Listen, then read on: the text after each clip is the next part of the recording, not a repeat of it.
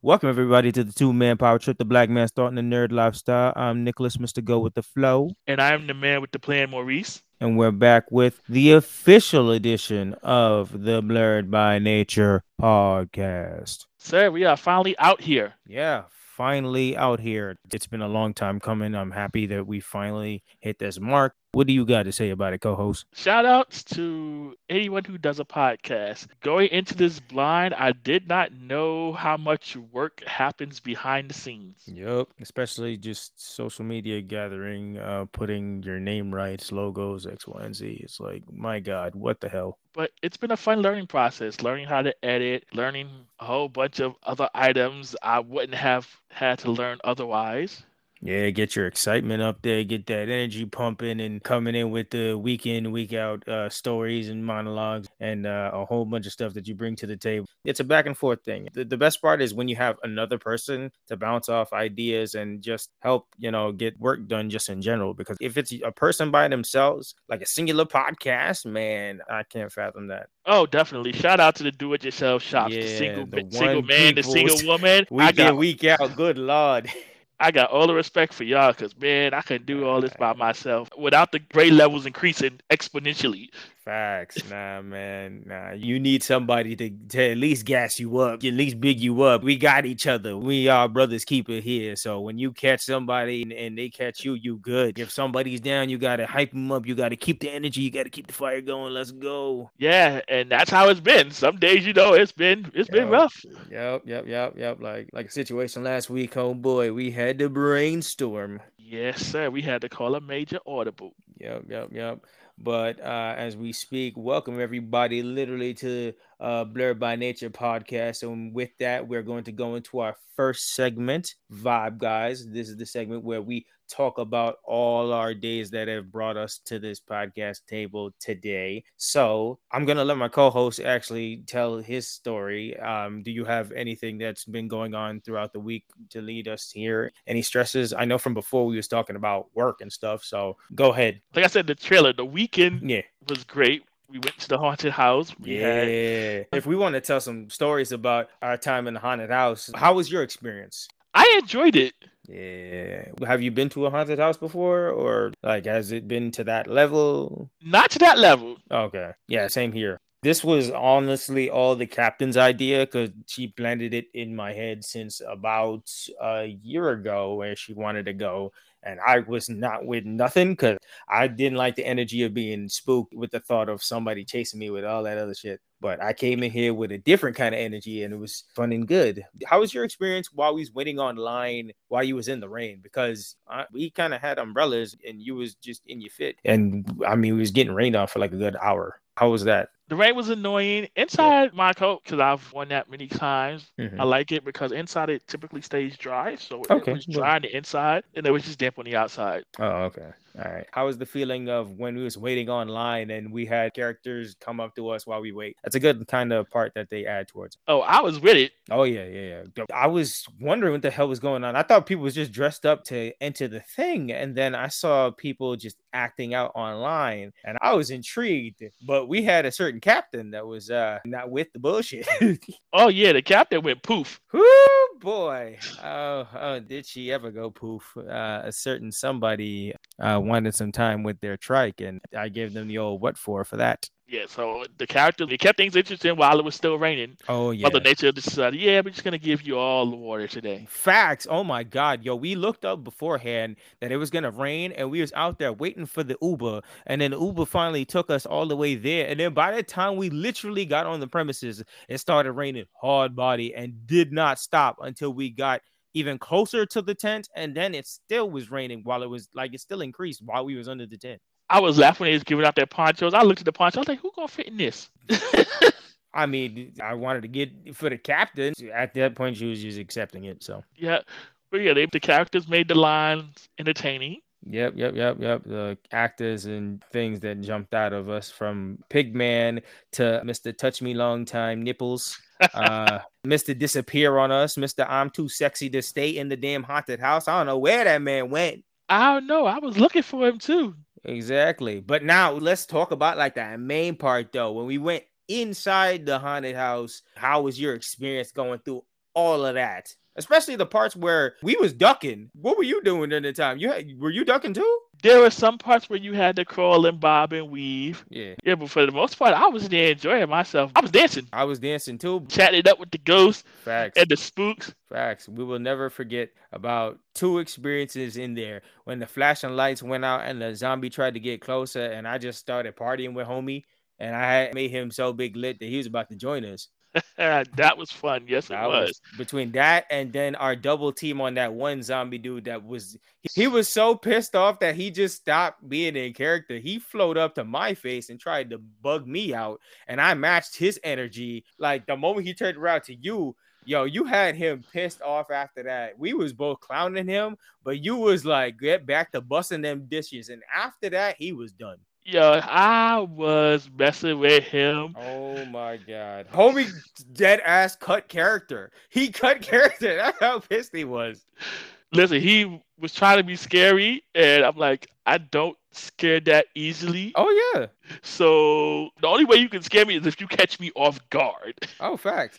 So he came rolling out, and yeah. So I told him I just told him to make sure he washed them dishes. He was like, "True yeah. that." I was like, "Son, he was done, bro. He cut the yo. I can't get over. There's a lot of people that was like fully committed to the character, but man, I, I that was just too rich. We did. It was the gem getting people out of character that whole time. It was it was great. Between that and the Scooby Doo Scooby Doo swap. All right. So you and the captain was more to that. So give your account of the story of what happened because all I remember was the scream and the okay. turnaround and that. So we were all together. So the dude looks at me. He's like, Shh I'm like, what you want? What, what you want to do? He's like, emotions that he wants to go between us. I'm like, okay, I'm down. So he goes in between us. And So at this point, we're in the dark. The so, captain has so, no so idea. He, so he saw you and uh-huh. then y'all devised a plan here at this point.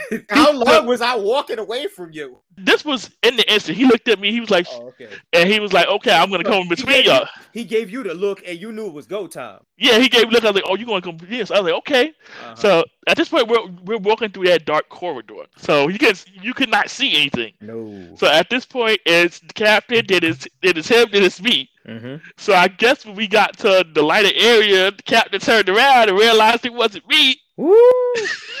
I wish I could have saw her face. Boy, I saw all of it, and it ran straight towards me, where I had to grab her, make sure she had run super far at that point. Because holy crap, Captain, I'm sorry, I had to take advantage of the opportunity. I mean, it was it was it was the perfect it was the perfect situation for it. So I mean, I don't blame you. I know there's a judo throw coming in my future for that, but probably, probably big time, big time. But it was worth it. Oh yeah, yeah. The, the the haunted house in general, going through both buildings were great. Uh shout outs to everybody out in that Jersey area that built that haunted house and have everybody working hard as they can. That was a blast. Honestly, I I was not one for asylum, but they definitely got me hooked. Uh, if if like my thing is if I start on the first time with something and it like blows me out of the water, then it's always a one because that's how I feel about even bar crawls. The first bar crawl I have I had I always tell you that I had it with Kel, and then after that, that kind of destroyed other bar crawls for me. So it's like if I start out on a high high level, that's what's up. Awesome, awesome, awesome. Yep, yep, yep. So away from the good times in the, in the haunted house, let's go towards uh, our weeks because it looks like our weeks might have been paid for our good times on Saturday. Yeah, Monday was crap. Mm. Tuesday was crap. Mm. Wednesday was eh. Mm. Today was better. Okay. Okay, at least it's looking up. Hopefully, uh, going into Friday and past that, will be still looking further up. Yeah, so far, yeah, it's looking good.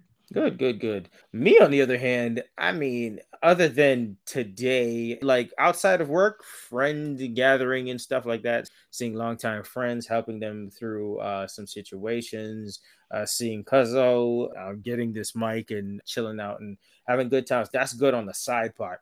But work, Oh my God. this week, I mean, I promised to bring up this story during the trailer portion of things. So, my coworker is out for the next two weeks. So, this week and next week, they're out on vacation, and it's the usual thing. They set up for that beforehand. So, I got nothing against the person.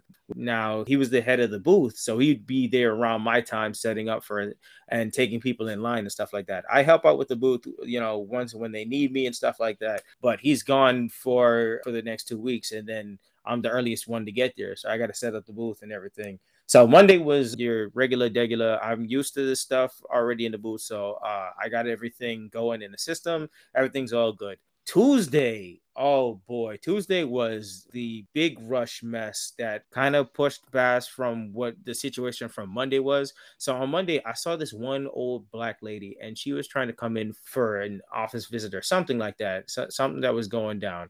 And she has a certain copay that you have to pay to see the doctors. I mean, it's what you got your insurance for. It's what's supposed to be there.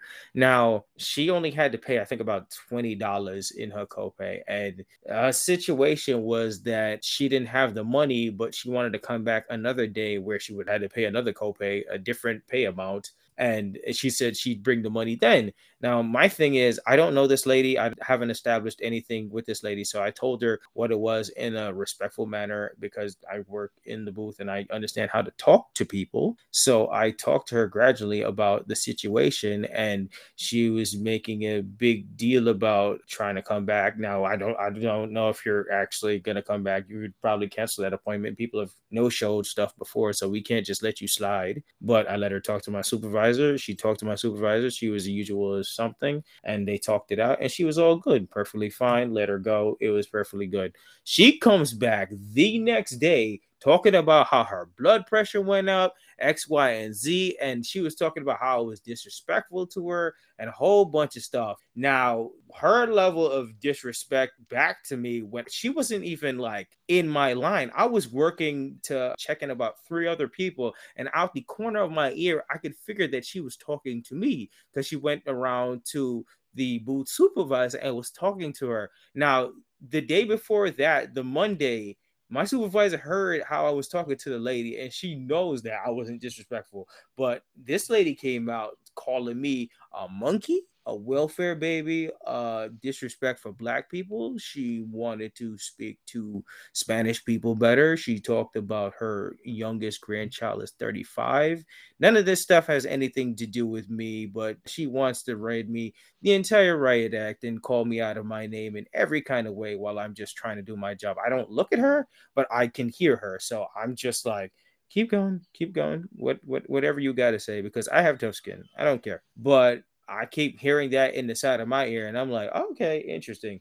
So my booth supervisor comes comes by to me and she says, We're gonna try and apologize. I have no ill will against anybody. If we try to set up something, I don't mind it. I could bring the smoke back, but I don't feel like getting fired. So I go over there and I'm literally trying to talk to the lady and in the midst she's not even giving me the courtesy of an eye contact. She's looking straight at the supervisor the whole time trying to cuss me out thinking that she's slick. And then she's just constantly talking talking talking talking. And then i'm trying to say an apology back even though i owed an apology because she's not being respectful in one inch. She's saying all this stuff to the booth supervisor. And as i'm literally trying to say i'm sorry she says no f off and then walks away. Mm. so that was tuesday. Wow and the energy has not re- like everybody from the booth wise that I've checked in. I've handled stuff since Monday and I've been doing it into today, and we still get a rush of people. But even when you get a rush of people, I come by and people are sweet, people are nice, people are people can see my energy. They they smile. They God bless me and X, Y, and Z. Everything's been perfectly fine. That lady's the only situation that I have had in the booth this entire week, and she's taking it a whole different standard. Talking about I raised her blood pressure, but she came in with a higher level of energy of anger that I've ever seen than the day before. So she's raising her own blood pressure at this point to come back with the same energy at a different day. Man, listen, I know the amount of that professionalism we talked about on the oh, trailer. Oh yeah, and that- and the worst part about it is face to face. It's not over the phone because you can get cussed out over the phone, but it's when a person is saying this stuff and they're visually right in front of you, but they're not looking at you. The amount of professionalism that had to be applied Ooh, at that moment. Boy, I just I was working throughout the whole time. She could call me all the X, Y, and Z. I still was checking in people. I didn't take a time to pause. I didn't do nothing. We still had a line of people. What am I supposed to concern with? the funny part about it is when the story came up, the supervisor was telling it to everybody else around. They were all sat there and started laughing, and it was like Nick, Nick of all people. They all everybody said they would have expected that from everybody else. But Nick, really? You're trying to get Nick in trouble? that's the level of people knowing me at that job. They're like, Nick was talking to you disrespectfully. That's weird. that's That's weird, miss. Oh, I'm just thinking about the ways I could professionally disrespect you. Oh yeah, yeah, yeah, yeah, indeed. And I love it when people come up and always have the iconic line of "I work in the health industry" or "I worked here before." I'm like, you could have worked here two days ago. Everything changed two days ago, something that cost 280 is now $400. So I, I like, hello, shit changes. Shit changes every day. Yeah, having that experience of working in that environment, no thank you. I was like, don't never put me in the Oh fight. yeah. Oh yeah, man. This has been uh four plus years of of some something else. That that's what I can describe it as. This is why I've always said I could never work retail. Oh yeah, yeah, yeah. I've learned that. I remember I used to work at a fancy movie theater. I've seen levels to the disgust people can be from working at a hood health center to fancy movie theater in the city. I've seen all levels of disgust. Oh, I can only imagine. Mm-hmm. And I was working in the movie theaters during uh the time Fifty Shades of Grey was in movie theaters, so you already know people was nasty. Oh man, listen. Yeah, yeah, man. Heating up was a humbling experience. Nothing says humbling after you get that degree than uh, sweeping and stuff after a movie theater. oh yeah, I've touched on my story of coming across the dude that had the master's degree, was working yeah. at a cashier at Mhm. Macy's.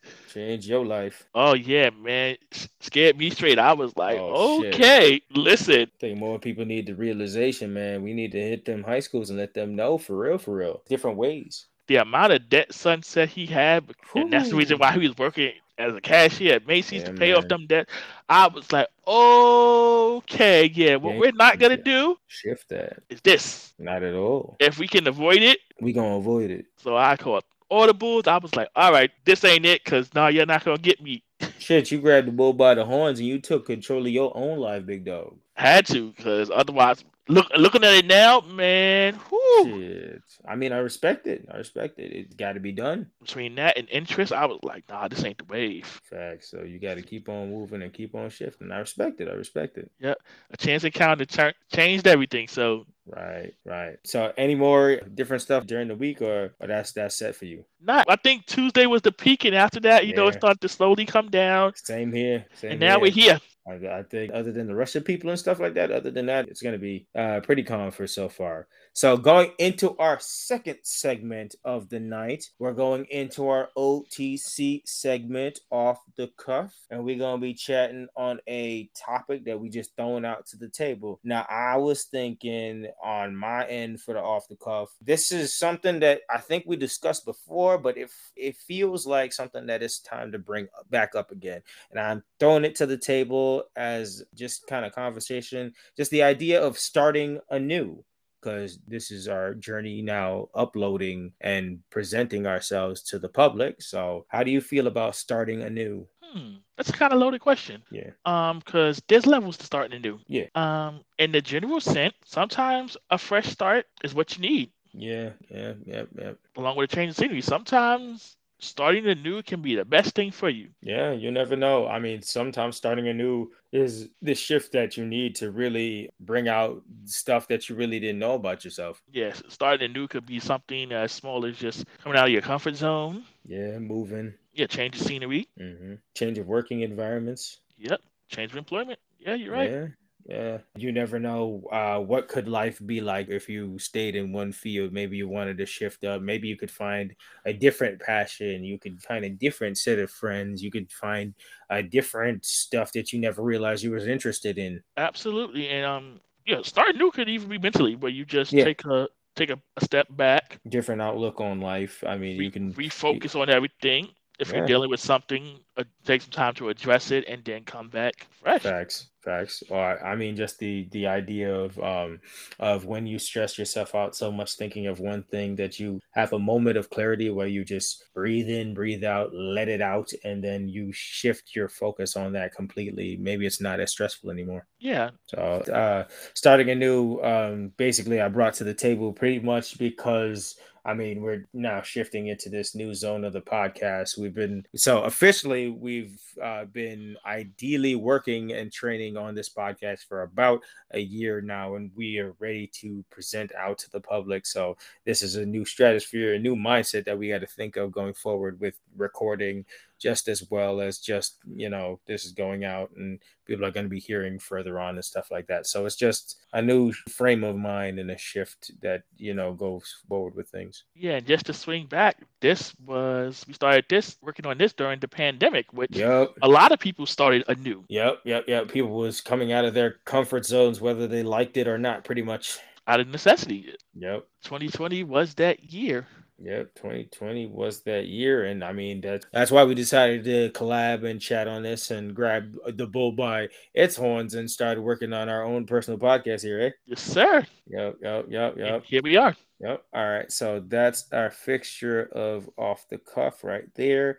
Uh, before we go into our big topic, we're gonna lean on our side topics here. So, uh, in reboot news, I don't know if you heard anything on reboot news specifically, but I know today slash uh, going into tomorrow, they're supposed to be releasing the Dune movie uh, on HBO Max. Which I don't know if you remember the original old Dune movie that they had all those years ago. Vaguely. Yeah, I just like they have it on HBO Max. So I decided one weekend to sit there and actually watch what it is because I've already I've always heard about Dune and it being a cult classic and stuff like that, and it being you know a important phase in in you know when everybody was a fan of uh, space and science fiction and stuff like that, and when it was growing its heights along with Star Wars and Star Trek and everything.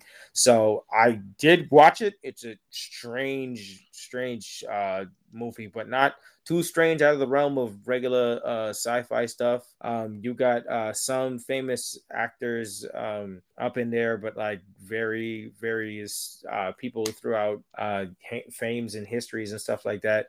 But like I seen the old movie, so it gives me an idea what this new story probably will be about. But I mean, the changes over time when you have stuff like reboot to really look at something is just on a casting level because I mean, obviously, uh, movies in like the 80s and stuff like that, you're not going to have a diverse cast as what you probably are going to have with this new Dune movie coming out. And I've seen like the diversity in, in a casting that they have coming up here in comparison to the like numerous of sea of white actors that they've had back in the day. Interesting. Yeah. So I'm gonna I've already heard people have been excited about it since I've seen the first one. I ideally know where this is gonna go. So if they stick with that with a new flavor, it should pick up for this uh, next generation pretty much. So this time I actually have a reboot, and All this right. caught me off guard. Let me hear. So I find out this week Mhm. that they are rebooting the 4400. What's that? So the 4400 is a sh- is a show that came on USA back in 2004. Mm-hmm. Basically, its premise was that 4400 people from 1946 onward Mm-hmm. got snatched from whatever time period they were currently in Mm-hmm. and all brought to the present. Is this gonna be on CW? Yes, Okay, I think I've seen something of it, but I never I never knew it was a reboot. it's a reboot. And, and it blew my mind. So Shit. the reason being, as I talked about the premise, so the show went on for four seasons. Mm-hmm. The show got canceled. For do you know the reason? It was it happened during the Writers Guild strike, Oh, okay, gotcha. and I guess USA didn't want to continue it, the ratings or whatever have you. But Mhm. for whatever reason, they canceled it. Shit. Now, now, mind you, the show ended on a cliffhanger, Like how how big of a cliffhanger? Because I know some really shisty cliffhangers. a very big cliffhanger. Damn. So we, we were at uh, the show ended at an apex Oh damn. where where everything was going that. down, and at the end of the season, that last season that was supposed to happen, season five would have been lit, Damn. But they Alright, canceled so, it. So now I'm curious how they're gonna pick up. I mean, they gotta address it for the older fans, I guess. That. From what I see so far, they are not. Uh oh. The original show had the people they would take it and they put them back in Washington State. Oh okay. And the new one, the premise is the same, Mhm. but it's very they put them in Detroit. Detroit. So there's a lot of color there. So while I'm happy for Okay. that, the person that the person that watched the original, I'm like, what the fuck? I mean, yeah, you you got questions that obviously didn't get answered. Like I still feel that way about a couple of certain shows that I feel in uh in 2020 uh 2021 could like really use a continuation of stories. I'm looking at you, Super Robot Monkey Team Hyperforce Go. But like, I hate Apex cliffhangers, and then when anything comes back, I mean, I kind of feel like in the heart of it, it has to be even as a slide comment addressed some way. So the cliffhanger, I feel like the cliffhanger, if it's gonna be addressed, it's gonna be in a jokey style. That right. So you know, typically with reboots, they'll reboot a show after it's over. Yeah. Like the one years, et cetera, et cetera. Mm-hmm. Yeah. The fact that this show never had a proper ending Mm-hmm. and you're rebooting it Yeah. annoys me to no end. I guess they feel like it was so long that I've never heard of this show until I seen CW. I thought CW was doing something different with it. So I just to hear that it was a reboot of something is actually an interesting thing to me. So that starts Monday. That's gonna be on the list now. now that you've mentioned it to me, I feel like that's gonna have to go on the list, and we gotta find where we can see the original, and we gotta do a retrospective. Um, if I'm not mistaken, the original is on Netflix. Weird. I have not seen that name come up on Netflix neither. Strange. Okay, that's definitely gonna be on the list. I'm I'm probably I'm gonna add that to the list right now. Shoot, that's gonna go in for a future comfy couch. Yes, when I when I found that out, that blew my mind. I'm like, are y'all serious? Reboot new. This is why we do the reboot topic because now you just opened something out to me that literally was a flyby. I was literally scrolling and I seen that name. I didn't even watch the trailer. I saw it there and I was like, ah, oh, CW just doing CW things. I thought it was gonna be another thing like Yeah, they thought they were slick with re- removing the the. Like we wasn't going oh, no. yeah. it's literally called CW 4400. Man, you should have saw the look on my face when I saw this. I'm like, this is this is why this is why I like this conversation between me and you because it's like it's levels to us. I mean, I know some certain things and you know some certain things, so we definitely come to the table with this, and it's always interesting that way. yep. It was funny because the way I found it is I was on Facebook Yeah, and I see an ad play for it. yeah, yeah. That's what that's what I was talking about. There was a video going off, and I saw the name, and I was like, I didn't think nothing of it, and skip past it. And so I'm watching it and I'm like, hold up. hmm I'm like, hold up. Shit. And then I, I do a search for it. I was like, oh, you can't be serious. That's funny. That's funny. What a strange way to find the reboot. Just like when I messaged you the video of them rebooting the, the three Caballeros instead of giving us a friggin' uh, Darkwing Duck show. Like it's one of those Yeah. who asked for this. yeah, man. Shit. But all right. So going off uh, uh, the reboot topic, um, we're gonna take a small little dip into some stock news. Do you have any updates that you've seen throughout the week? You know what? No, I really don't. Not for stocks. Neither have I. Nothing. No, quiet. no, no news wise has has uh fallen into my lap to see if anything is like really shifted. Um, I mean, we're not experts on this stuff, so we're not like super watching uh every system of the stock market, but nothing really like stood out, stood out so far this week. Yeah, I haven't seen anything amazing. Nothing popped out at me. Yeah. So we're just gonna leave stock news as it is, and then we'll just follow up if any updates uh, hit towards our lap, and then we'll just we'll discuss it on the next episode. So we're gonna shift into the main event. We are doing comfy couch for the week, and this week we are tackling the show that is living in both glory and infamy. We are doing Legend of Korra of the Avatar series, episode one and two. All right. Alright, So, getting into the Legend of Korra, I'm going to speak on some history. So, the history of Legend of Korra currently going on the Netflix brand through the Nickelodeon brand in general, owned by the Nickelodeon. It is the sequel to the hit series Avatar: The Last Airbender. Uh, starting from April 2012, ending in December 2014. It gave us four books which is their uh, equivalent to seasons. 52 episodes by Studio Mir and Pierrot. And uh, Studio Pierrot does a whole bunch of famous anime. I mean, Studio Pierrot is famous for stuff like Naruto. We have that and New Generation uh, Life on a new Avatar and their whole adventures with the crew, pretty much. So that gives us uh, an overhaul of uh, what Korra is, just as the nitty gritty looking outside. Oh, do you have any uh, history notes yourself on it, or No, you covered what I wanted to cover. gotcha? And I guess Korra is classified as a cartoon.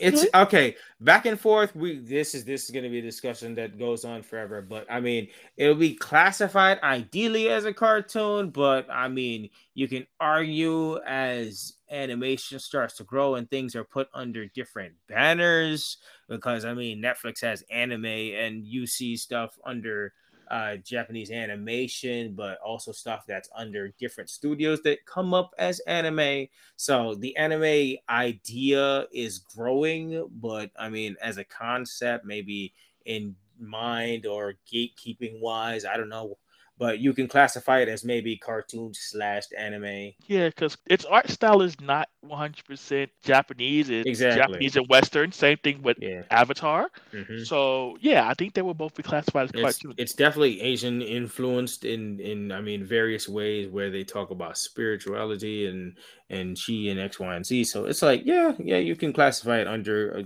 couple of genres for sure. Yeah, definitely. Yeah, definitely. Yeah. It's always something I think about when I'm looking at some of these I'm trying to figure out like, is this an anime? Oh, for sure. Because I mean, literally, we got subsections to to really see. So it, it's like, what are we tackling? And then it, what does this fall in line towards? Because we have sections of Comfy Couch, uh, down with BMP, and uh, Shadokuro Sake. Yeah, because for the longest time, I wanted to believe Pokemon was a cartoon. It's not. Oh but... yeah, Yu-Gi-Oh too. Yu-Gi-Oh because it was on where its platform is and being Saturday morning cartoons for the mere fact, I mean, it's gonna end up being that way where it's going to connect towards you're thinking for so long that this is a cartoon. But then you see them uh, right in the mix with all the other anime and animated shows that you see and then you got to start classifying stuff in your head. Is this anime or this cartoon? What, what are we doing here exactly but to continue with the yeah, legend gonna, of korra so we're to dive into our episode notes uh, we're to do episode one first welcome to republic city Take it away, my co-host. We are busting these notes. Let's go. All right. So the show starts with the narrator telling us about the different elements. Yep. So we get Avatar Kyoshi, who is earthbending. We mm-hmm. get Avatar Roku, who's firebending. Mm-hmm. We get who I believe is adult Avatar Aang airbending. Possibly, yeah. And then we get Korra waterbending. Yeah.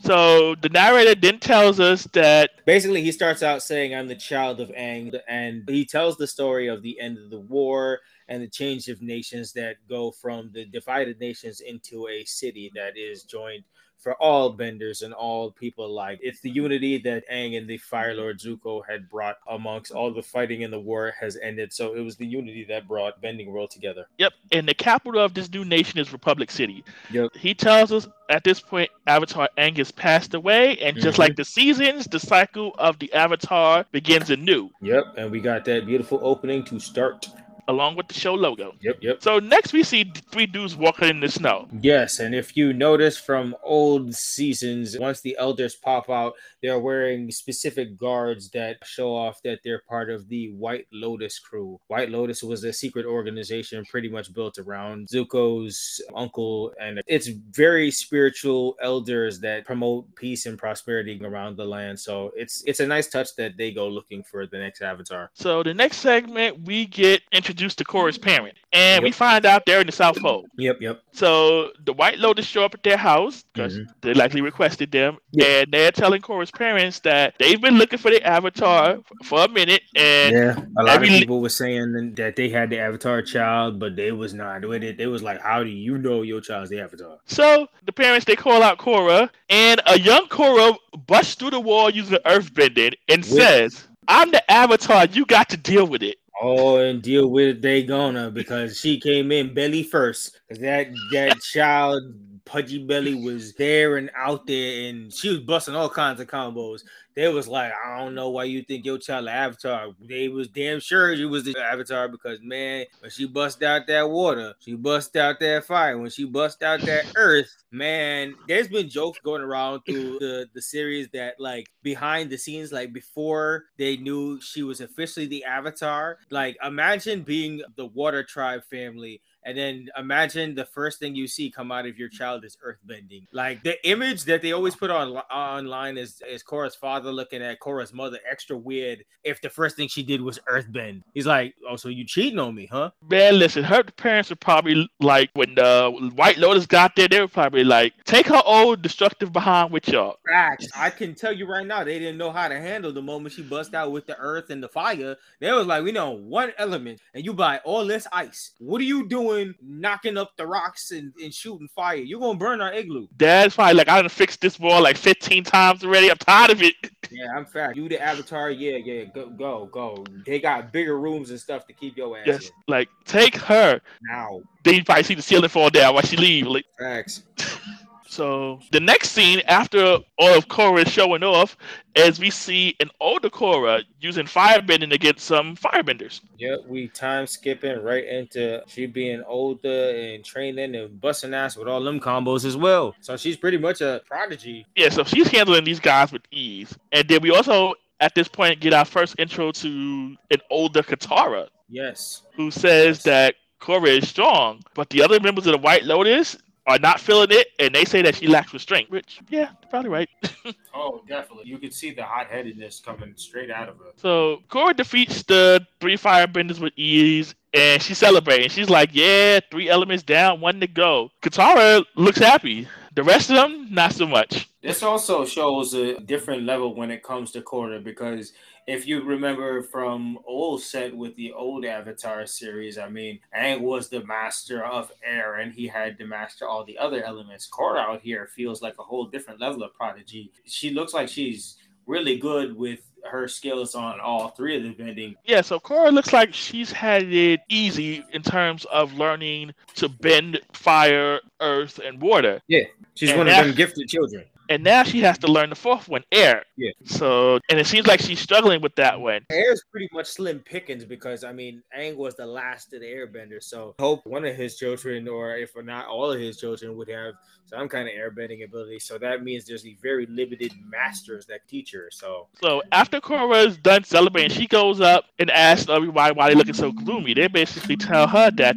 one, you're getting ahead of yourself. Two, we haven't decided if you passed the firebender test yet. true, they was like, nah, you better bust them. You better bust them skills. What you talking about? You not about to leave for no airbender. You ain't master master this. They just drop a little truth bombs here because they're saying that ever since you were a child, you've always Been good at had but always ignored the spiritual side. Yeah, of bending.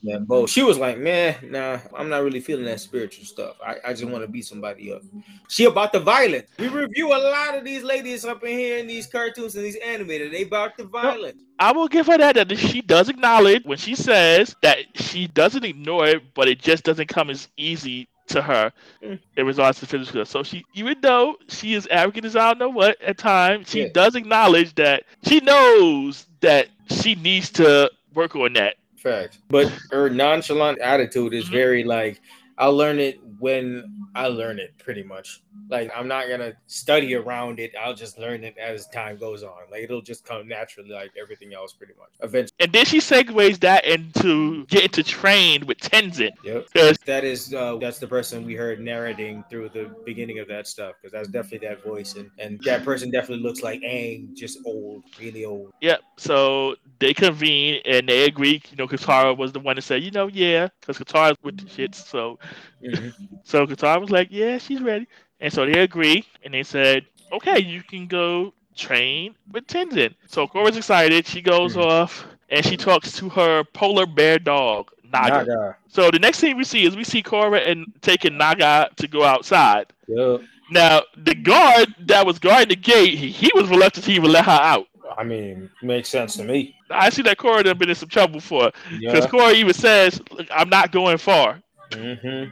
So you know, her outside, and then so the next scene we see a flying bison heading in toward the village. Yep. So with that ideally in your mind, especially when they land and they basically said what the flying bison's name is, you know, you start to get a little confused because the last series you was like Appa's was one of the last one along with Aang as the last of flying bison and the last of Airbender. So I mean, in your head, you got to say that uh, that Appa had probably found some kind of family or kind of ground that had other flying bison. So more fly, flying bison could flurry out here. At least that's a good positive. Yeah, it's, you're absolutely correct. Appa found him another Somebody, something. another bison somewhere. Yep. So that's Let's good. go. Let's go, Appa.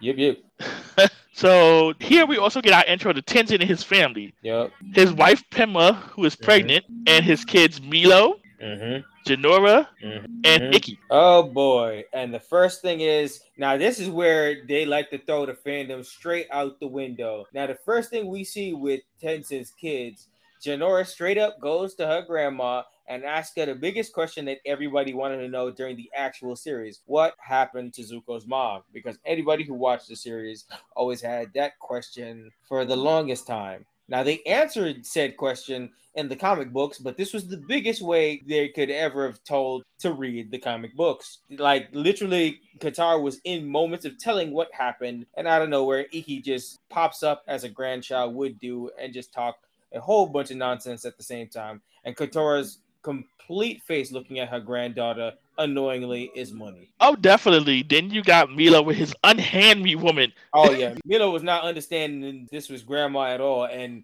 and for for Katara to be that that dark skinned grandma and Milo to be out here disrespectful. I know back in my day, I would have gotten clapped for that. But hey, to each their own. They're about peace. And then you got the motor mouth Ikki going. Oh, 50,000 miles a a minute. minute. Gra- grandma, grandma looked like the only person you really wanted to deal with was Jinora. Yo, can we talk about Tenzin shooting up the club? Oh yeah, yeah, yeah, big time, big time. He was basically Adam in this situation. He trying to shoot up the club and make sure there's as many airbenders as possible. And right now, I mean, if if you look so far, there's three new ones, so he's doing a pretty good job. And then Ka- here comes Katara coming in on Pema talking about I sense it's gonna be an airbender. Pema was so stressed. She was like, "Can I get five minutes without somebody blowing wind in my?" Pema was like, listen, I just want one non-bending child. Which I mean, you out here married and letting the son of the Avatar shoot up the club. I mean, this is what you signed up for. So, So Tenzin out here trying to repopulate the whole air nation. Man, there's nobody else around as far as he knows. So yeah, he gonna try. Yo, but so, so it was funny because Pema asked Katara were her kids, including Yeah, that's when Tenzin, we, like that- that when they were when they were younger, and she was like, when we officially hear the name of Aang's other children, Kya and Bo- you don't see Kya and Bumi anywhere near this, but I mean, we hear what their childhood pretty much is kind of like. "Yep," and she was like, "Yeah, Kya and Bumi, yeah, they was wild like this." Tenzin, Oh yeah, nah, nah, not so much. He he always been like this. And Yeah, Tenzin looked at her like, like really, ma? That's what we doing? You're like, Ma, really? You just gonna disrespect me in front of my family? Come on. Well, we know Katara don't get no shits about nothing, so. Hell no, not at all. And you my pick me. Why would I care? I wiped your ass. so Tenzin sees Korra, and Korra tells him how excited she is that she's gonna be training with him. Yo, but he come in looks with at the her. He come in with the tragic news. He be like, "Man, I'm sorry to tell you this, but I ain't. I'm just gonna be here for the day. I'm Yeah. just here for the quick visit." Yeah, because Pema was like, "Yo, you gotta tell her, nudge, nudge." And so he tells her, and Korra, you know, she's disappointed. She's like, "You were supposed to move here and teach me." Mm-hmm. And he apologizes, and basically he says the airbending training will have to wait. The next scene, we see Korra asking for a time frame, like, "Are we gonna talking about a week, a Yeah. month?" Tick trying to learn. And Tenzin says he don't know because Republic City is real unstable right now, and as a leader of the city, he has a responsibility to it. Man, he's saying this in very vague languages. Like I understand why he's not trying to tell Korra exact. I mean, maybe they don't even know what the situation is, but he's talking about how things is unrestful and things is kind of shaky right now. I'm as a watcher kind of curious to understand what is he talking about. What what is so serious that you can't train the Avatar per se? Is the city at war right now? Like, I mean, your father found time to train in the midst of a hundred year war about to go down and constantly going down. So it's like, what's going on, Tenzin? Yeah, I took that to be that something is really going left, It's got to be, and whatever it is, it's got to be dumb serious. And it's something they're trying to keep on the hush hush. Yeah, it's got to be secret. So of course, you know, Korra's not feeling any of that because she's like, you, have a responsibility to the city, but you also have a responsibility to me. Facts. You're the only airbender, man. You telling me they don't got forces out there to help? And that's what she says. She's like, I would be happy to go find another airmaster, but guess what? You're the only one, so you, I'm Facts, stuck with you. You son, you bought this life now, man. So then Korra comes up with the idea of going to Republic City with him, Yep. and Tenzin was like, Nah, What you mean, nah? nah. He's like, the city is too dangerous, and Aang tasked us that's him and the White Lotus of Mhm. keeping you safe while you master the four elements. My son Tenzin is like, you can't come because the block is hot. Korra is not with it. Nope. Tenzin again says it ain't the right time for you to go to the city, which raised my eyebrow because he's like, okay, something's definitely going on in the city. That's what I'm saying. I'm like, yo, you you stressing it and you gassing the situation. I mean, something must be going down, big dog. So Korra gets up and leaves in classic teenage fashion with a whatever. Mhm. Yep. And the next thing that happens is classic teenage stuff just as well. So Tenzin and his family say goodbye to Katara and they leave on Mhm. their bison. So Yeah. Korra sees them leave, and next scene we see is Korra attempts to sneak away on Naga. Mhm. Katara shows up, Damn. and Katara says, "Nice night for an escape, isn't it?" Right. Because she knows these moods perfectly, man. Listen, Katara's with all this. About this life. I'm, she, Katara, she hitting close to 100 years old. Katara been there, done that, been part of the revolution. Listen, I know it. Yeah, so Katara tells her, "Listen, all right, your destiny is Republic City. It's time for you young folks to take on this responsibility of Mhm. keeping the balance and keeping the peace." Literally, the literal changing of the guards within a hug. And not to only say that, but man, tell me that's not something like honestly, on a spiritual level, as they were talking about earlier, Katara just hugging Korra before leaving is another time Katara gets to hug her husband because that's the reincarnation of her husband. This this hits on a deeper level. That is true. That is very much true. Because the mm-hmm. Avatar, of course, is Korra. But yeah, so Katara's with it because Katara that has that same energy. Oh, yeah. She not gonna That's be one of- Korra. She can't be one of them old people that be like, I forgot all the shit that I used to do back in the day. I used to escape all the time. She had an episode where she snuck out from the group at nighttime. Like she can't be this. So Korra then says goodbye to her parents. And I was like, all right, go have a safe journey. Go on now. get out, get out. My wallet had enough. Get out. right? And then off she goes. She goes on a boat with Naga and they head to Republic City. So it's morning. They get to Republic City. Yo, and they spooked the shit out of the people unloading the boxes. I guess nobody really did a double or a triple check because once they came flying out, she was like, "Thanks for the ride." They all like, "What the fuck?" I guess nobody was looking for a polar bear dog in the Avatar. Nah, at all. Even though So- they was moving boxes, so I don't know.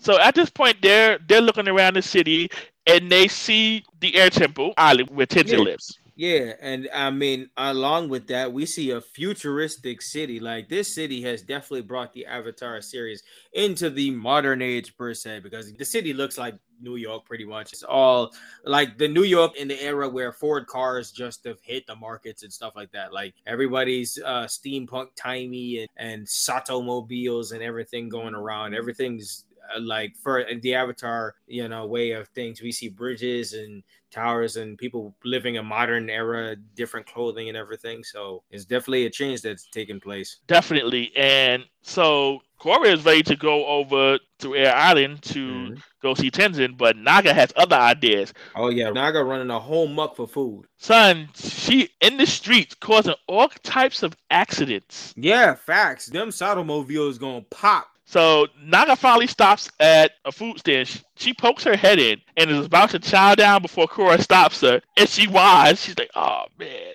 Naga was big disappointed. So Korra goes over to the shop owner and asks for one of everything they have. And and the shop owner told her it was 20 yuan. Mm-hmm. Korra tells shop owner she don't have no money. The owner Nice. looks at her and says, What good are you to me? Facts. Real money type shit. Like like you ain't got no money. Why are you trying to get one of everything? Like just cause you you who you say you are, like get away from me. She's like, if you don't get out of my shop, Take this Where beast with at? you. Where your money at? so they leave. And the next thing we see is we see Korra in the park Yeah. eating fishing. fish, cooking them. Cooking them with the fire bending. Or some hobo pulls up. Yeah, the holy person pulled up on her, and Korra was like, I thought everyone in Republic City was living it up. he The said, ha ha ha. Like he was like, Nah, not at all. That's how you know she a foreigner straight up. She be thinking everybody living life like, nah, bro, we got homeless people too. So then we see a cop come yelling, talking about you can't fish here. The homeless guy's like, Yo, you better go. Nah, my son said I was with the shit. You got to go, and my bush ain't one of them. Bye. Yep. She hopped on Naga and dipped. Yep. and my son hopped out the bushes to say goodbye to her. Yep, he waves like bye. Yep. So the next thing is we didn't see an equalist, aka anti-bender, Yeah, rally. Man spouting stuff about Equalus and, and he was talking about somebody named Amon and just being against the Benders and Benders are oppressing them and a whole bunch of other rhetoric. Yeah, he was speaking it. Like he was saying, he was like, the bending elite of the city has forced non-benders to live as second-class citizens. He was like, join the non and together we will tear down the bending establishment. So very right here- revolutionary- very revolutionary to be in the friggin' park. right here, we see that bending is not loved Nah. by everybody in this city. No, So it definitely ain't no peace and balance over here. Nope, nope. Something's definitely up, but we're getting to understanding what Tenzin was definitely talking about. So of course, Ko- Korra just strolls on through, and she asks him, "What is he talking about?" And says, "Bending is the coolest thing in the world." Mm-hmm. So the guy he he comes back and says, "You know, let me guess, you're a bender." And she's like, "Yeah." And he was like goading her at this point. He's like, "You love to just knock me off this platform with some water bending." True. And then Korra took the bait. I'm like, "Yeah, she's thinking about it." The guy was like, "This is what's wrong with Titty. Benders like her only use their powers to oppress us." And Korra's snapback was, "You're well, you're oppressing yourself." Like, that don't even make sense.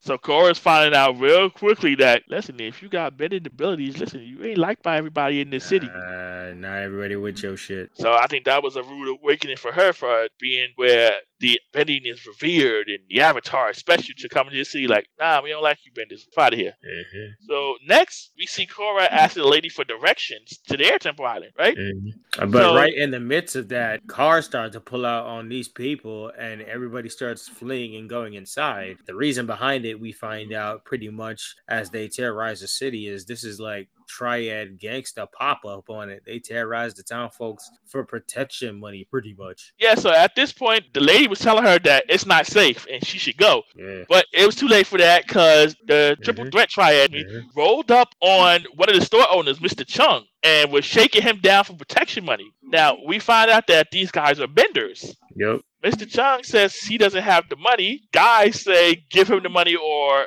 else. So Korra being Korra, she steps in and she says, or else what? Hmm.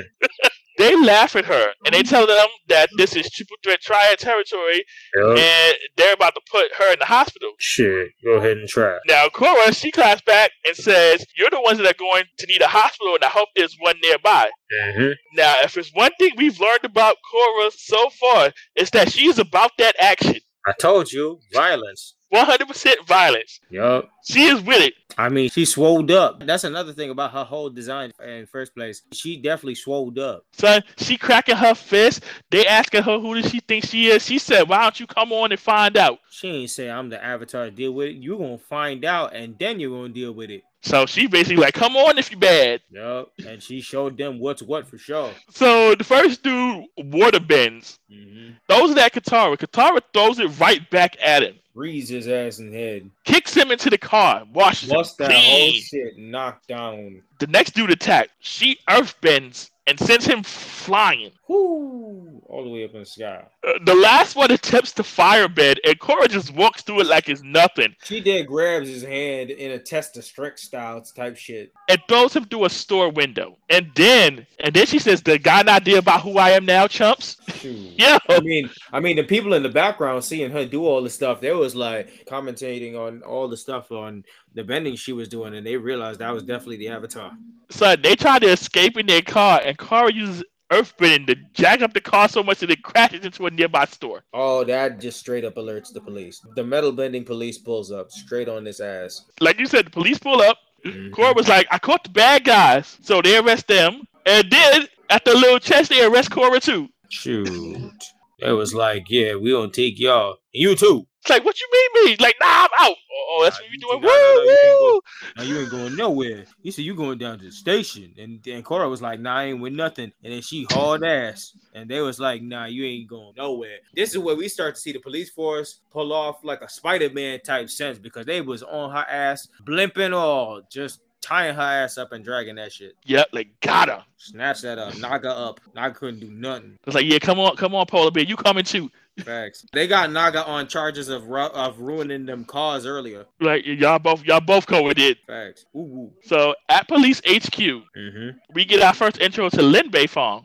Yes, yes, the daughter of Toph. Man, they was this lady was reading Korra the riot act and was not caring that she was the avatar at all. She was like, I know who you are and I don't give a fuck. She was reading off all them charges, and Korra was trying to explain, and Lin was not hearing none of it. Lin had Q-tip straight up the air. She wasn't with none. She's like, "You should have called the police and fell back." Shit, far way back. What you mean? Handle yourself? Nah, that's our job. And like you said, Korra was telling her like, "I couldn't stand back and do nothing. I'm the avatar." Linda's like, "I know who you are." Facts. I don't give a shit. It's my town, my city, my area. What you mean? You stepping on my hood? She and she's like, "Your avatar title may impress some people, but it's not impressing me." Nope. I'm Lin Bei Fong in this shit. Heard me? So then Korra asks to talk to who's in charge, and Lin like, "Hey, Man. that's me." And me, big lady. And then she tells her who she is, and Korra's like, "Toph's daughter," and Len's like, "What about it?" Smoke. Oof. That that sounded like smoke from the mama. For real. And Korra was like, Aang and your mother were friends. In the So why you treating me like I'm a criminal? Because you are. Leonard's like, that's ancient history, ain't got nothing to do with the mess you're in. you should look at these charges. You are a criminal. She was like, you can't just waltz in here and dole out vigilante justice. She said, "Who you think you are, Batman?" I was like, wow. So the Avatar went to revered hero to the Green Arrow. yeah. So, son, I'm like, man. And so while that's going on, one of the officers let Lin know that Tenzin is here. Mm-hmm. And she's like, all right, let him in. So Tenzin is hella annoyed at this point. Tenzin was like, first of all, why you here? Second of all, I gotta talk to Lin. Hi, Lin. How you doing? Talking about Lin, you looking radiant as usual. Bye. Bye. Lin told him to cut the garbage. Shit. Lin here for no bullshit. So it seems like they got history. Mm-hmm. It's, it's, And- it's definitely that level. And Tenzin might be for the streets. Oh yeah, that's a different comment for a different time. Tenzin, let's not say only Tenzin because someone else will. I'm like, I don't know if Tenzin living this monk life. Mm, he's. I mean, let's talk about the moment that happens after he done collected Korra and everything. After he came to collect Korra and said he was gonna repair all the charges and stuff like that. First of all, we got the iconic meme off between Korra and Lin that's in every GIF. The damn look off, stare off, and Lin not giving a fuck. The not giving a fuck Lin face is perfect. But beside all that, going past that part, we have that scene where Tenzin's talking to Korra, and Korra brings up something about Katara, and Tenzin has a moment where he literally turns red heated and says, "Don't talk about my mama." Oh, definitely, man. He's- definitely. Bazzed. Fuck a fuck a whole monk life. The moment you talk about my son, man, he said, "Don't bring my mama up in this." And but she was like, Katara was the one that told me to come here. she said my destiny's in Republic hey, City. Hey, hey, hey, hey, hey, hey, silence that shit. My mama ain't say shit. My mama, oh, what you mean? You trying to put this on my mama? Yeah, and every time I see that scene with um Lin and Korra, say to him, I got my eyes on you, Korra. She's like, No. my eyes on you I too. give a shit.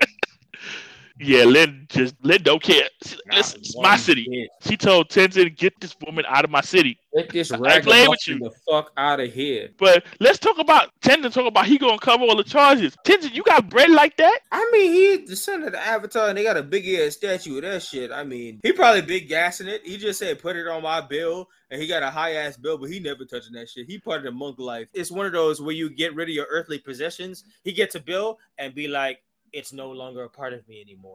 Like Tenzin, you gotta pay this bill. Nope. Right. I know, like I said, I'm questioning this whole monk life thing. 'cause I know Me something seems to ride around here. He said, "It's not about my life. I have four children to feed. It's not about my life."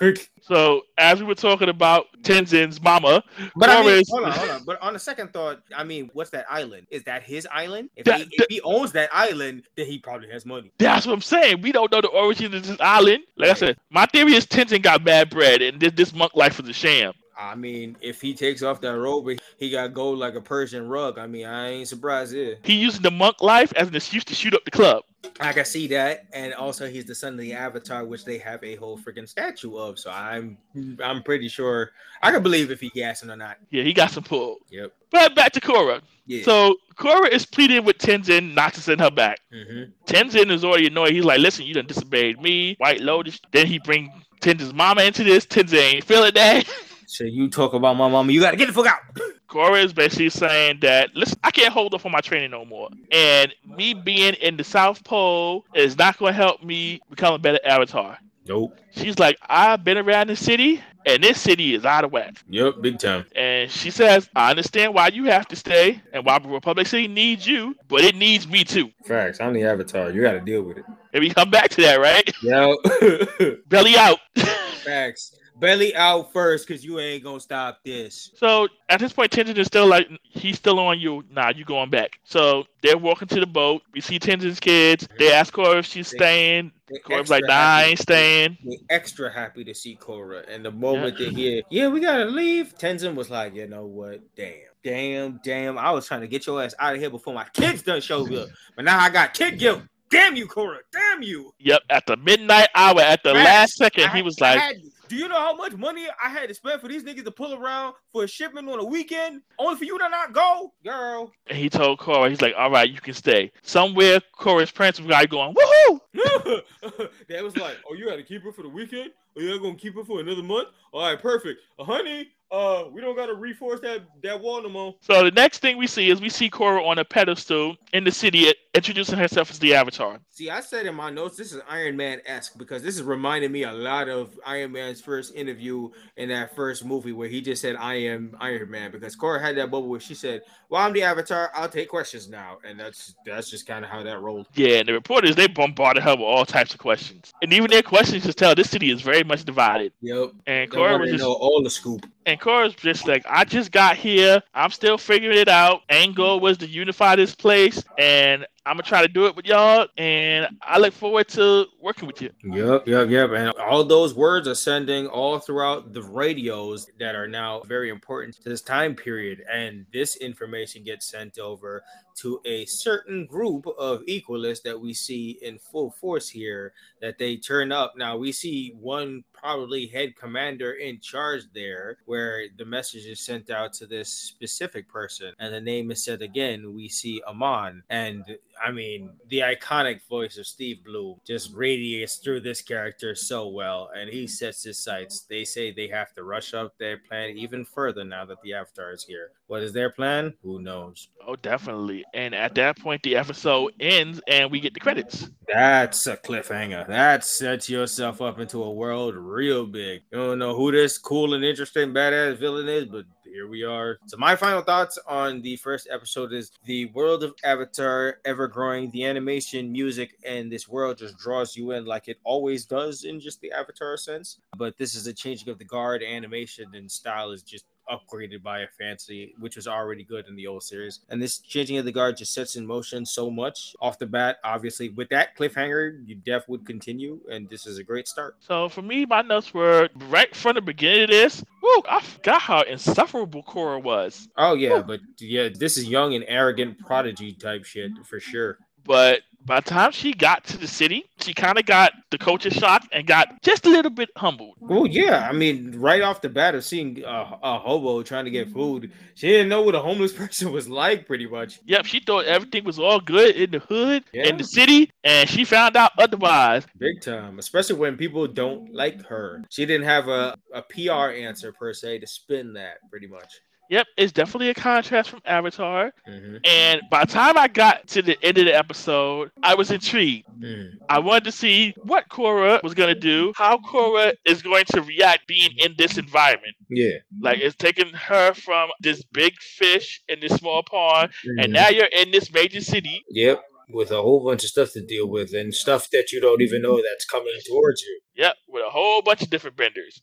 Like, it ain't, they ain't just one typing you. Ooh. Now, eh, all these benders got all type of different abilities. all these vendors, all these situations, you never know who's dealing and who's coming at you. And this is a city, so we got technology that rivals those bending abilities too. So Facts. this is intriguing. Yep. So there's more to come. So let's shift into episode two, a leaf in the wind. All right, so of course we get our intro, just like last episode. Yep. We get a recap of the events uh, that happened last episode. Hmm. So now, when we start the episode, Korra's at Tenzin's house and she's reading the paper about pro bending matches. Yep. Now in this new generation, we have sports events, and pro bending is an interesting take on bending meets sports. So Korra is telling Tenzin that she wants to go to see a match, and Tenzin ain't with this at all. Nah. He said, "Train, train, train. No time to go watch silly sports show." He was like, "This sport is a mockery of the noble tradition of bending." Weird. Like niggas wasn't using bending for fun. Come on, man. Corey is still pushing it. Like, listen, I want to go see a match. He's like, "You are here for Avatar training, and that's it." He was like, "For the time being, you're gonna have to stay here on this island." And Korra is like, "This is why you're keeping the White Lotus centuries around to watch my every move." Mm-hmm. And Tenzin's like, "Yep." You already cost me an arm and a leg trying to fix this shit. You're not gonna cost me some more. I just had to sell one gold watch. You want me to sell all these other gold watches to repair the city, Korra? Son is like, "One, you already came here. You already stuck into the city once. Yeah, I didn't ask you and I didn't bring you, so You already on Lin's radar. I'm surprised she ain't bring down the police here Ooh, and barricade off the whole island. So listen, you yeah, you gonna stay here because you're not gonna cause me no more grief." They peaked. And then he goes on to, you know, say some nonsense about, oh, in order for you to learn airbending, you need to be in a clean, calm environment. Mm-hmm. like, yeah, okay, Tenzin. We know what that means. Yep. And so Tenzin then tells Korra that Katara said that Korra has never been able to airbend. Mm. Korra, you know, she paused for a second. I think her pride was a little hurt. Listen, I know after Tenzin heard that, he looked at her and he was like, damn, the ghetto. My kids could have always done this. Uh, you sound slacking. And so Korra was like, the other elements came so easy, but airbend did nothing. Mm-hmm. The ghetto. And so Tenzin tells her that the element that is the hardest for an avatar to master is the one that's opposite of their personality. Facts. And she's like, Yeah, I'm definitely not an airbender. I mean, you could tell that they're complete opposites of each other between her and Aang from various reasons skin tone, gender, body length, mastery of skill, personality. Like, sheesh. You wouldn't think Aang and Korra would ever be friends per se. yeah, Korra chooses violence. She ain't about this monk life. Yeah, she's not about peace, boy. So what happens next is that Tenzin brings her to the air temple tool. Mm-hmm. And Jinora demonstrates how it's supposed to be used and how you're supposed to use it to learn airbending. No. Man, Korra goes through this thing She and get crack, pap, swap, swoop, whap. that air tube beat her up like she beat up the triple threat triad. Facts. Man, you know the triad saw that shit from afar and said, yeah, go boards. So it's nighttime and or, a frustrated Korra is still trying to airbend. She's like, come on, airbend, airbend. Whoosh. So at that point, you know, she hears one of the pro bending games on the guard's radio. So she's over there listening, getting into it. And right at the height of the match, comes Tenzin and cuts it off. Mm, so you know Korra's big annoyed. Big annoy. The guards too. They probably annoyed too. Hell yeah, they was like we was listening. Come on, so how we gonna How we gonna have to pay for her mistakes? Come on, man. So the next morning, we see Tenzin and the kids meditating along with Korra. Meditating. Wink, wink. Yeah, except me though. He know he's taking a nap. Shit, he already said be to leave last last Right. thing. So it's like shit, I'm chilling, bro. Big snot bubble. Is like, "What are we doing?" He's like, "We're meditating." Can we take a second to, to talk about Tenzin's face when he realizes his kids were sleeping though? That little wink when he opened up his eyes, he's like, What? What? Get up! Yeah. Embarrass me. Son, he was like, you know, at least he got the peaceful, relaxing part right. I was like. Son of a So Meelo was a whole gone. Meelo is so much close to his grandfather, I swear. He really is. Like, bruh, the Aang would be so proud of Meelo. He like the Aang would have looked out into that group of his grandchildren. He would have grabbed that little kid and he'd be like, "Yep, this one's definitely mine." And so Korra eventually frustrates and walks off saying she's going to get something to drink. And yeah, she ain't with this monk stuff. Son, she went to go get a drink and somehow ended up all the way going swimming all the way past, going right into a fucking gym of a pro bending area. What a way to go get a water, huh? Now, like I said, we knew it was only a matter of time. So of Yeah. course, you know, she snuck out from the island Again. and, went to the Again. arena. Again, she snuck out again, and these guards are trash. White Lotus is trash. Yeah, man, it's ridiculous. So she gets to the arena. She's in the gym. She gets busted. The Gym dude, owner finds her right off rip, and if it wasn't for another person helping her, she would have been gone too. right? So she's talking back and forth with the gym owner. The gym owner's like, I'm tired of you kids trying to sneak up in here free. I'm about to call security. I'm about to call Lin, and she like, no, no, no, no, no, no, no. I already messed with Lin again. Come on, son, you can't have me double thrown out by this white. She's like, oh, you got heat on me. Listen. So then we get our first intro to Bolin, Yup, who says Cora says ass. by telling the gym leader that she is part of their team. Yup, schmoozing that. Only Bolin can. Big schmooze. Yep. She's like, I don't care. Just get out of here. Son was like, I'm tired of y'all kids. Just pay the rent, goddammit. Right? And he's like, bend, throw, bend, throw. And so now, you know, Cora and Bolin are chatting, and they see the whole arena. Yep. And so you know they give their introductions, Mm-hmm. and then we see Bolin's brother. Marco. And Mako ain't too happy to see Corey here. Nah, he like, who the hell is this groupie? Why you got her backstage, big dog? Yep, and then Bolin is trying to sell it. So of course, you know, Bolin introduces her to Mako. Mako is just completely blows her off. Yep. Ain't feeling nothing. And you know, Bolin explains like that's just how he is. He's focused. He's got it, Matt. And so they go on to have their three man match. Yep. And Corey's just excited because she gets to watch it front and center. Big time. Fun time. Right? The Fire Ferrets. Fire ferrets are here, baby. yes. And they're over. Oh, big time. They're big time over with the crowd. Pushing for them big time. Yep. And Corey's just in awe. She's like, I finally watching this match. Yeah, live, front and center, and for free. Hey, you can't be free 99. Yeah, in a VIP box. Come on, son. She couldn't even get this regulation if she was the avatar. She just got it free because they think she a groupie. Like, let's go. Yep. And so we watching them, they're fire bending, they're out here water bending. I'm not gonna lie, pro bending as like a real sport. If you could do all that bending shit, that shit look fire. That shit look fun. Yeah, this would this would be wild. Yeah. Yeah, this would be wild. And the fact that they got them little end zones there where you can get knocked off. Yeah, and fall that far all the way into the drink. Oh boy. Yeah, they got the water there. Now, mind you, the fire favorites ain't doing too good right now at this Oh, point. son, they they they- getting pushed back, pushed Maybe back. throwing that earth disc, hitting them with straight stone and rock and shit. Man, you know, you know, if this wasn't like some straight up cartoon animated shit, yo, you know, ribs got to be cracked. Ooh man, yo, them. For you to be hit with that shit, boy, the way how they be looking like they crumbling, once that smack you in the face, that should be brain damage. Helmet and all, bro. Yes, and the way them them just be hitting, Yo. disintegrating, boom on it. There's a scene we're gonna talk about later with Korra, the way how she, oh my god. They trying to have a little competitive match, and it's going along. It's going along. And like I said, this is a good match. When I was reviewing, I'm watching it, and I'm like, oh, oh, oh. I was like, ooh. Yeah. And at one point, you see Korra, she's because Mako was just there by himself. You see Mhm. him dodging and weaving. Korra's at the edge of the pole, like, Ah, Oh, bit, boop, fly, zoop, zop, zip. Like it was three on one, did it was two on one. hmm Mako out here putting on the show. He trying. Big time. He was trying. This match was heated. And then the match was over. And who wins? The Fire Ferrets. Boom, boom, boom. So the crowd is happy. Big time happy. And Corey is big lit. So Bolin pops back. You know, he's telling Corey, like, yeah, we did it. We did it. And Corey's like, that was freaking amazing. And of course, you know, Mako is just berating his, his partner, his teammate. Corey's still hyped, but Mako, he not happy. And just Corey's just impressed by the bending itself. Shit. So at this point, they, I wonder, at this point, yeah, at this point, they should know she's the avatar, but I don't know. And so Korra's explaining it to Bolin that, hey, look, I'm a firebender and a waterbender. So Mako finally tells Bolin, like, she's the avatar. Facts.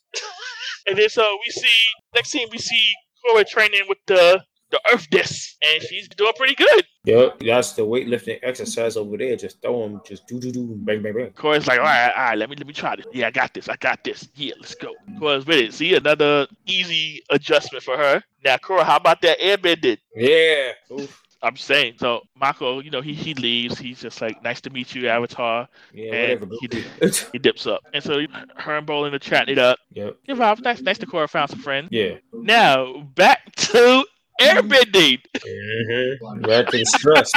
So Korra's back in the the air tool, getting beat up again.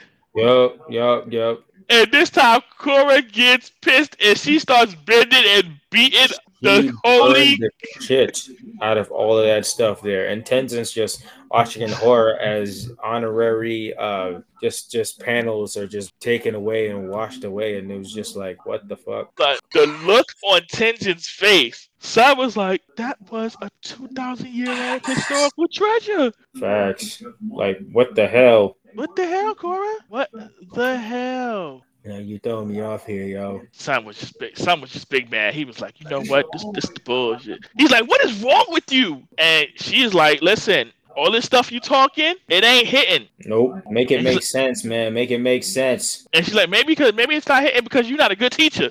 Shit. And then he got Meelo talking about, yeah, you've been a terrible teacher, Dad. I'm like, yo, And don't that hurt. son, I'm just like, probably like, yo, this can't be life. Nah, not on Tenzin style. He's like, my own kid, like Meelo, why? And so it is wild. And then so next scene we see Pema, Mhm. and she's like, "Yo, where's Korra?" And Tender's like, "Yo, I'm fed up with this girl, yo." He said, I'm done. She's like, "Yo, all right." She's like, "Listen, listen, just give Korra some space, Korra some space." Hmm. And then Kid, Tender looks at his kids, and he's like, "Y'all need to promise me your teenage years won't be like this." okay, we'll see about that, big dog. And here comes Jinora. I will make no such promises. There you go. That's how you know. That's he's got some independent picnic, and he gonna pay for him one way or another. Yeah, man. Good luck, Mr. Shoot Up the Club. This is your consequence. This is yeah, this is double. And Pamela in the back, like at least you got to go through some level of torture. You get what you want, huh? You want an airbenders, you get airbenders. So Korra went back to the arena and she met up with Mako and Bolin, and they look kind of down. And so they, what's going on is that basically figuring that they may have to forfeit the championship game because their third man no Yeah, showed. yeah, he was getting sick of that last competition. They was beefing on styles and shit like that. He was like, "Get off my back," you know, my fucking parrot. And then here we go. The homie no showed. Yeah, he was tired of Mako. Mako, he's like, "Listen, son, I'm tired of you. We gonna scrap." Sick your shit, bro. and so of course that's like you guys can't do a fill in. They're like, nah, I can't use nobody else. You only compete on one team. And the Korra's like, well then how about me? It's like I can water bend. I got skills. Don't ask me to do no air bending, but I, I got you on water bending. I mean, out there, they're like, I don't think we've played that competition with air bending, so I think you Gucci. And Bolin was like, um, ain't you the avatar? So ain't that kind of cheating? Shit, she said, mm, I mean, they don't got to know. She's like, as long as I only do water bending, can't nobody tell me nothing. Right? I definitely know. ain't doing no air bending. Definitely ain't doing no air bending. And then here comes Mako. Like, nah, I'd rather forfeit. You're not gonna have me looking like a clown out here. Ooh, I mean, you said you only Uh. trained for about a day. Like, I don't think you're that good. I'm starting to see why old boy left. Yeah, gassed up, gassed up, And Korra's feeling the same way, like, yo, wow, thank you. dickhead. And then here come the guy talking about, are you guys in or are you not? And then here come Korra, like, yeah, we're in. Oh, well, oh, okay. I guess they're in now. Michael was like, I agree that. He's like, oh, whatever. She's like, whatever. Shit. So then the announcer's like, yeah, Ferrets got a last minute replacement. Mm-hmm.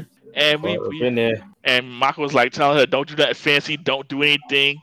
Just try Mhm. not to get knocked off the ring. Yup. And then right as the competition started, Corey be this is a segment called Korra be messing the fuck up because boy, Oh, yeah. Korra be messing up. I mean, this is her first actual competition, so she don't know how to move Dude. just right, and she fucks up right off the rip. Yeah, she would have been kicked some dude out the arena. Korra was all excited. Everybody looking like, fire! Penalty! Fire Ferrets! Nigga said flag on the play. Go for it. Yep. Fuck. And Korra's like, what you mean? It's like, Korra, you can't do that. She's like, oh, my bad. Mm-hmm. Yo, bad. This my bad. competition, damn it. And eh, over the line. Yo, Korra's like, Korra this a- be messing up. Korra like, this is bullshit. Mm-hmm. It's like, I show you over the line. I'm like, uh. I said her attitude be getting it throughout this entire episode. She was getting humbled by a lot of shit because boy, when they started playing, man, when they started minking her up, Yo, Bolin and Michael's expressions while this was going on is just classic. like, bro, this is the reason why we didn't want to play with you. And then so they're attacking her with the with the earth disc, and out of instinct she fire bends. Yup. And they was like, wait, is that water bender fire bending? And Like, right off the rip, they like, oh, this is the fucking avatar, y'all. she up in this. This some bullshit. of- the team was like, this is some bullshit. They got the avatar. Of course, the ref blows the whistle. It was like foul. I think. I think I've never been through this before. Um, and then they had to have a whole discussion, and they came back and reconvened, and it was like, you know what? If you could just stick with your one bending, you can stay. Now, mind you, back on Air Island, all the guards of the White Lotus, the ones you know that were supposed to be guarding Korra, guards? Yeah, them guys, them guys, they're listening to the You pro bending game. so they're listening to the pro bending game, and Tenzin rolls up and he asks where Korra is because she's not in her room. So he hears yeah. the radio. All you hear out the radio is, "Damn, is that that must be the avatar?" Tension like, "What the? What, the- Yeah. what are y'all doing?" They're like, it's or the radio's like, it's the Avatar. She's playing in a pro bending match. Son of a. Mm. Yo, the way Tenzin got red. No, can we talk about between Tenzin getting red and literally the next scene as Korra is playing in the competition and get, she gets sent straight into the water. As she's crawling out of the water, Tenzin is already fucking there. like Tenzin, yo, Tenzin on the speed of his own anger got there in 2.5. I don't know if that's airbending or instant transmission at this point. So Tenzin's airball probably never moved so fast. Probably going 150 miles an hour. My son didn't airball like his father. He airballed straight into the sky. His father's airball only went forward. His went straight up and straight down. Son, that yo, son probably just Superman. Phew. Oh yeah, that's what I imagine. That nigga was there way too fast. It was literally a scene by scene transition. My son was there in the tunnel underground, right there. I'm like, bro, you had to have gone through somebody or put somebody out the way. Like, how you get there so fast? And he just looking, and she's like, "Oh, hey, Tenzin. I thought you didn't like coming to these matches." Nigga, nigga from one of the episodes in Avatar, Secret Tunnel. And he looked at her. He's like, "You know what? Tired of your shit, Korra. Tired of your shit." Facts. You weren't even supposed to be here, and now you causing this much grief. He's like, "I told you to stay. You don't stay. I told Shit. you to go practice airbending. You done blow up a tube." Yeah, I told you to go, but then my kids came in and hit me with the guilt. But now I'm sick of this shit. And he's like, "Yo, telling you go back to the island. I'm not playing with you." Yeah, you gonna get smacked up. And she's like, "Why? So I can sit around and meditate about how bad I am at airbending." Mm, So Korra and her feelings too. oh yeah, And then she's like, "You know what? Maybe the reason why I haven't learned airbending is because I don't need it." shit. And Tenzin's like, oh, word? Like, that's how you feel? He's like, listen, you the avatar. You got to learn it. All four. It ain't optional. Nope. And she's like, nah, I need to learn this pro bending. This is what I need to learn. It's like, I need to learn that new new. Yep. And Tenzin's trying to drop that knowledge. Like, like, listen, being an avatar ain't all about fighting. Shit. We know you good at fighting. You ain't good at all the rest of the stuff. Exactly. You got to figure your way out. And in the midst of them having this whole conversation, the Ferrets is getting jumped up there. By the way. Oh, yeah, yeah. 'cause- eventually Korra goes to say, yo, okay, listen, I'm done talking with you and your airbending. I'm going to finish my match. Yeah. Uh, everybody getting everybody getting bought back and they getting tossed over and stuff like that. And the whole team about to go straight into the drink. But then here comes Korra fending off all this mugging and jumping and shit. And she's finally used her training to some good use. And she she beat a leaf and she she moves through all the competition out here, busting everybody back. Right? Finally. And Tenzin was like, you know what? Shit, I respect it. He was like, all right. Shit, Tenzin even started getting hyped. Yeah, he's like, like, he's like, look, you're finally doing it. And then he looked around. He's like, "Oh yeah, you know, let me be quiet. Like, you know, what? yeah, right. He's like, you know what? I'm wilding." And he look, he's like, oh, so you can retain some knowledge, huh? Hmm. Huh, See how my training paid off. Yep, He's like, see, I told you one day it was just gonna click. yep, yep. So yeah, Korra out here doing it. And I'm like, okay, all right, maybe there's some hope for you. The match is Uh, going better. They bopping them, they rolling, they knock them all out because Corey used it good level, and the Ferrets win. The Ferrets win. The Ferrets win. The crowd goes off, and it's all good journey, good sales, and And And Tenzin big hype too. yeah, Mako even gives some respect to Korra dealing out there. Tenzin out there like, yeah. Like, oh, oh yeah, hold on. Denzel was hyped, but he realized he was wilding. Son was like, okay, all right. We, they was like, all right, we won, we won. Yep, and as Korra meets up with Tenzin, they both apologize for being in their head and emotional about what they were saying, pretty much back and forth. And this is at the point where they're trying to, I guess, resurrect the tool. Yeah, And like you said, they had their heartfelt apology moment. Very, very nice. It's like, yeah, I was being ass. Like, yeah, I was being a dick. I mean, shit. The first part of that is accepting, so I mean that's good overall. And he he basically goes on to say, yeah, I stayed and watched the match. And He's like, okay, you know, what, pro bend didn't seem to be the way that you Learn learn. It works Cor- for you. And Korra dropped the bombshell on them that she let it be known that she has joined up the team and will be doubling her duties as well over there. And Tenzin just breathes a whole sigh. He's like, uh, What am I can't win do? them all. Yeah, right. She ain't my child, so oh well. And that concludes the episode. Yes, it does. Yeah, so my final thoughts on this episode. This round set the stage for world building and the advancement of Benders to create a sports game out of it, which is hella fun and interesting to me. I love it though. It definitely feels a kind of like it's a world builder, but it definitely feels kind of fillerish as in a way from from what we left off of. We didn't learn anything more of this Equalist group or who this dark other person is, but it's filling out a main story that we all ideally hope that it gathers and builds up. So it works really well overall. Uh, this episode in the series gets an up from me. Definitely a high watch and continue going forward for sure. So for me, this was an episode of basically his Korra finding her Mhm. place, Yep. learning and adapting and adjusting. Yep. So, like you said, it wasn't much of. We didn't get much expansion in terms of opponents, villains, and stuff like that, and that's fine. Yeah. This was really just to show us that hey, the core we saw in episode one is starting to grow and starting to adjust to new surroundings. Yeah. Going with the off the cuff of the day when we talked about some starting anew, Korra was obviously starting anew here. Yep. And so as this episode goes along, we see her adjust. And Corey here in this episode is much more tolerable. Definitely. So I give this episode an up. Yep. And this episode would definitely had made me continue watching. Going into the story. Yeah. So, so it's up from us and a continuation. So that wraps the book on our review on core episode one and two. Definitely an enjoyable watch from us. All right. So, and speaking in terms of the next episode for us, uh, preview into next week is we plan on going into our segment down with BMP Black Morpher Power. This is our Power Rangers review section, and we pick a Power Ranger series and we'll review episode one and two or any kind of special situation of it. Next week will be uh, Power Rangers Ninja Storm episode one and two. All right. All right. All right. So if you got any questions, comments, and concerns, our email is set up that you can send an email to us at blurredbynature at gmail.com, Facebook and Instagram at blurred by nature, and Twitter at blurred by nature, uh, nature spelled N 8 T U R. Yeah, that's everywhere you guys can reach us. Yep, yep, yep. So on that note, I'm going to hit us with the outro, brother. All right, let's do it. All right. Thanks for joining us today from Black Thought to Nerd Power. This is Nicholas, Mr. Go with the Flow. And this is the man with the plan, Maurice. And this was another edition of the Blurred by Nature podcast. Man, welcome to our journey.